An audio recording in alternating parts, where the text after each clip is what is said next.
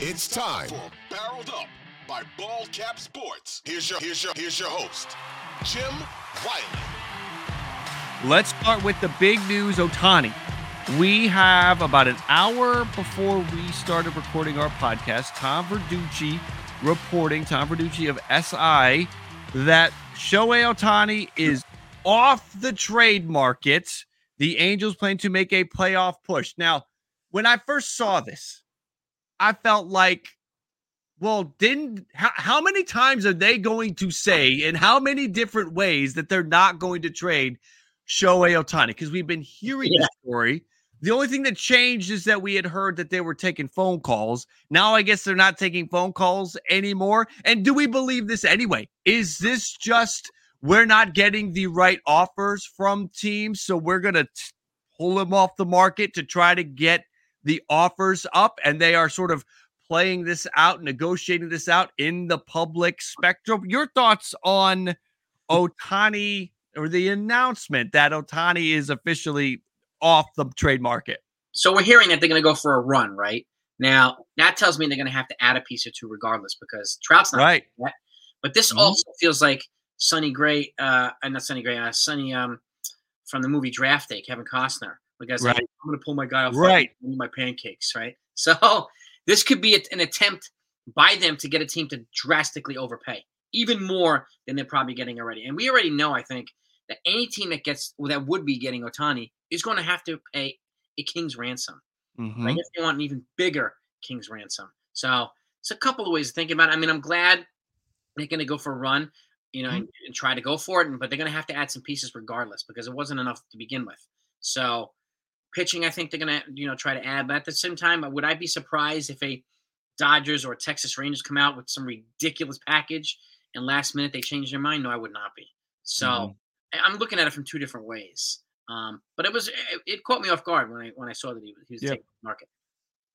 I will believe that he's not being traded on August 1st at 6:10 p.m. Eastern. That is when I will believe that there will officially not be a Shohei Ohtani trade because I think anything can change. I think if the Yankees were calling, if we know that the Dodgers were not going to happen, but if the Yankees, if the Blue Jays, if the Cubs, if whoever was calling, they hear this, they'll probably let it sit and then maybe call back. We don't know what the Angels are going to have go down over the next week. They may they may get swept by the Toronto Blue Jays and and change their tune. I mean, right now the Angels at this current moment are four games behind the final wild card spot. They're 52 and 49, 7 and 3 over the last 10. So they turned things around a little bit because at the deadline they were below 500. So they've they've done they've done what they need to do to convince themselves to go for it. I think that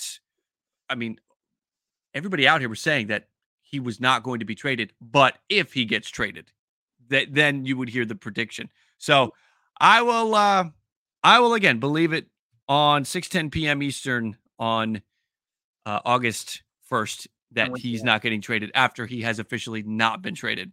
I'm with you right there. Let's get to a trade that did happen today, and that is with the Dodgers and the Guardians exchanging players. This may end up being the most comical trade that we see at the deadline. And I don't mean to, you know, make fun of any players here, but come on. Um, Amed Rosario and his bad defense and his underwhelming bat is heading to the Dodgers for Noah Syndergaard and his underwhelming uh, stuff. So this feels like the Guardians replacing Shane Bieber with yeah. an arm, and the Dodgers. The Dodgers have a situation where they need, and they traded for Kike Hernandez.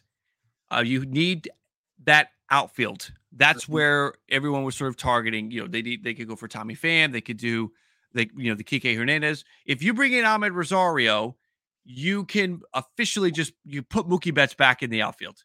You don't have to mess around with Mookie Betts at second base anymore. So I get that. I just don't. I hope that the Dodgers and the Guardians, I hope they don't expect much out of either. I mean, these are two names that everybody knows, but it's going to be fascinating to see what they actually get. Do you have any thoughts on on Rosario for Syndergaard? I, am wondering if the Guardians are putting themselves back on the infield market. You know, they extended Giménez already, right? Guardians and yes, does this put them back on? And then because I I had initially thought Gleyber Torres might be a fit there because he has a better bat. Uh, mm-hmm. Uh, John India is more fast. Mm-hmm. He's got four controllable years. Yeah, could go after those guys now, possibly. Right. I don't. I mean, you know, I don't know. And I think you're right too. This is a we need to pad the starting rotation because we don't know what we're going to get with Bieber right now. So now that he's taken off the market, they need to do something. But I still think it right. might put them back on the infield market. So I, I, could see them trading for a pretty decent infield over the next couple days. I really could see that. Is there? I was going to say, do you have do you have any any guesses as to who? I, I, Jonathan India pops up in my head.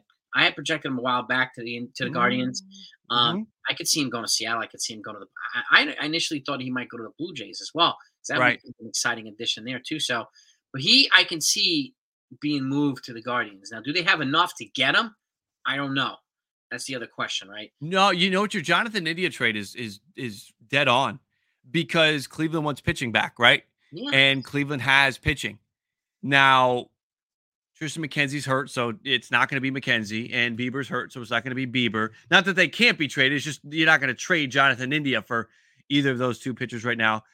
And the young guys that they've had come up, while they have a high ceiling, I don't know if you'd want to do that right now, but maybe you would do a Jonathan India for Allen and a prospect. I don't even know if Cleveland would do that, but India being added to the market by the Reds this week is sort of an interesting move. And you, you, you bring up a good thought there that they could maybe go with India and Cleveland could and send Cincinnati some pitching because Cincinnati wants pitching and this would this would get the job that would get the job done. That's good. That's a good fit. We'll see. We'll see what happens there. Yeah.